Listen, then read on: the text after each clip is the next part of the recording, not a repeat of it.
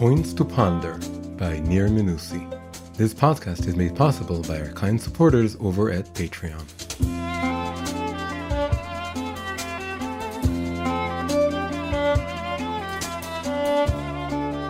Parshat Vayishlach, the secret of Jewish progress. The king is dead, long live the king.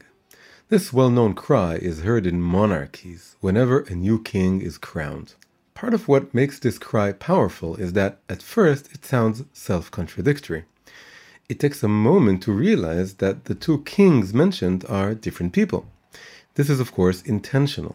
It is meant to emphasize the totality of the change in rulers.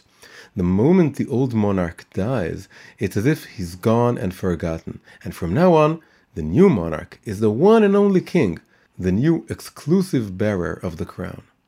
The existence of this custom is more than anecdotal. The pattern of erasing the past and starting all over with something completely new is deeply embedded in Western culture and comprises one of the most fundamental differences between it and Judaism. After bidding farewell to Esau, the Torah enumerates the great people and kings who are destined to come from him. Included is a list of the kings who ruled the land of Edom, before the children of Israel had a king. After each one of these kings is named, it is written that he died, and immediately afterwards a new king reigned in his place. According to tradition, Edom represents Rome, or more broadly, the West. The description of the kings of Edom can therefore be seen as alluding to a recurring pattern characterizing Western civilization. Western history is replete with revolutions attempting to destroy what came before and establish a new order that promises to solve all previous problems, until, of course, that new order is overthrown by the next revolution. There are many examples of this. The hedonistic cultures of Greece and Rome were replaced by a Christian theology espousing asceticism and abstinence only later to be replaced by a very this worldly secularism. The French Revolution rebelled against the Ancien Regime, the ancient monarchic regime, but deteriorated into a reign of terror that had to fall before it could become a true democracy. The Communist Revolution overturned the Tsarist rule, but quickly turned into a dictatorship that eventually collapsed. This he died, he reigned dynamic is found even in the history of science, art, and culture. Antitheses refute theses, new paradigms replace the old, modern movements succeed outdated ones, and each time there's the feeling that this is the final word. In our own generation, we are now witnessing the fallout of several such hasty revolutions. Drunk on the technology of the smartphone, society was quick to equip every child with their own personal screen of delights. It took a whole generation to begin to see the resulting damage and start peddling back with apps like YouTube Kids and Google Families. The leaders of the sexual revolution broke almost all traditional sexual mores, leaving society to deal with children exposed to pornography from a young age, a loneliness epidemic, and a wave of Me Too litigants. A short sighted academic fad portrayed all gender differences as oppressive social constructs, and now a whole generation of parents and educators are facing an unprecedented wave of gender confused children seeking to do irreversible damage to their bodies. We can see this pattern in Esau himself.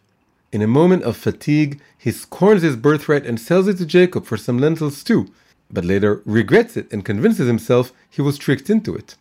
One moment he honors his father, and the next he starts making plans for what he'll do after he passes away. First, he wants to kill Jacob, but further down the line he embraces him and suggests they live together. Western revolutions are rooted in the fluctuating character of their founder.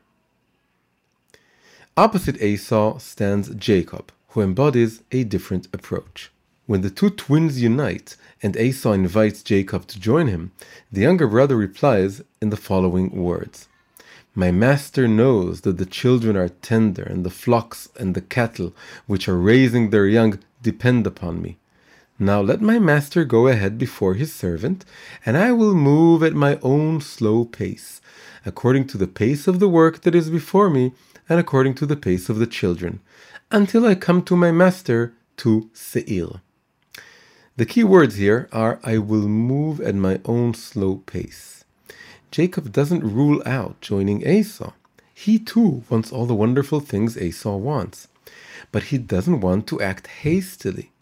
As befits his name, he wants to advance toe to heel, each foot touching the previous one. He doesn't want to rush things and then discover he left something behind. What causes Jacob to proceed so slowly? He notes two factors according to the pace of the work that is before me and according to the pace of the children. The Hebrew term used here for according to the pace of is leregel, which comes from the word for leg. The verse thus brings to mind two weights shackled to the legs, slowing the pace of the walker. The first shackle is work. On a simple level, this refers to Jacob's sheep and cattle. However, in another place, the sages tell us that the word work alludes to the building of the sanctuary. According to this, the word work can be interpreted as the ambition to turn this world into a dwelling place for the divine presence. Jacob isn't interested only in practical solutions that work, but in a life based on spirituality and an affinity for what's beyond this world. The second shackle is children, representing concern for the next generation. The novel and the revolutionary are not necessarily suited to the tender souls of children, nor to every generation. Multi generational thinking allows us to examine things from a wider, more far seeing perspective, and tends to put some brakes on the adoption of new ideas in favor of a stable and flourishing future. Jacob's level headed approach doesn't necessarily mean that the new is forbidden according to the Torah, but it does view innovation with some wariness. Is it indeed all good? What is hidden within it? Does it sit well with the old ways we shouldn't summarily dispose of? The word new in Hebrew, chadash, is made up of the same letters as the word for suspect, chashad. The new is something to be suspected. This is the secret of Jewish progress. We don't get mired in the past, but we also don't throw it away. We carry it with us towards the future. We don't march in place, but we also don't jump ahead. We walk with moderation, step by step. We aren't satisfied with only learning the old interpretations, but we also don't dismiss them or mock them. We add to them new interpretations that respond to the times. A point to ponder. The sages say that the innovator has the lower hand. The simple meaning of this saying is that he who seeks to change the status quo is always at a disadvantage. But I heard from Rabbi Moshe Genuth a new interpretation of this expression, which is both conservative and revolutionary. Anyone who wants to innovate must place his or her hand on the lowest, earliest level of the structure, and from there raise the whole structure upward.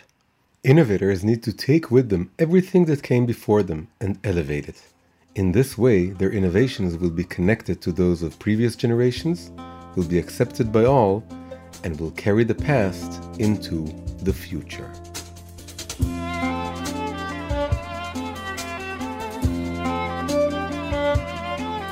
Hi, if you enjoyed this episode, please leave a like and subscribe. You may also consider becoming a supporter by going over to patreon.com slash nearmenusi. That's patreon.com slash nearmenusi.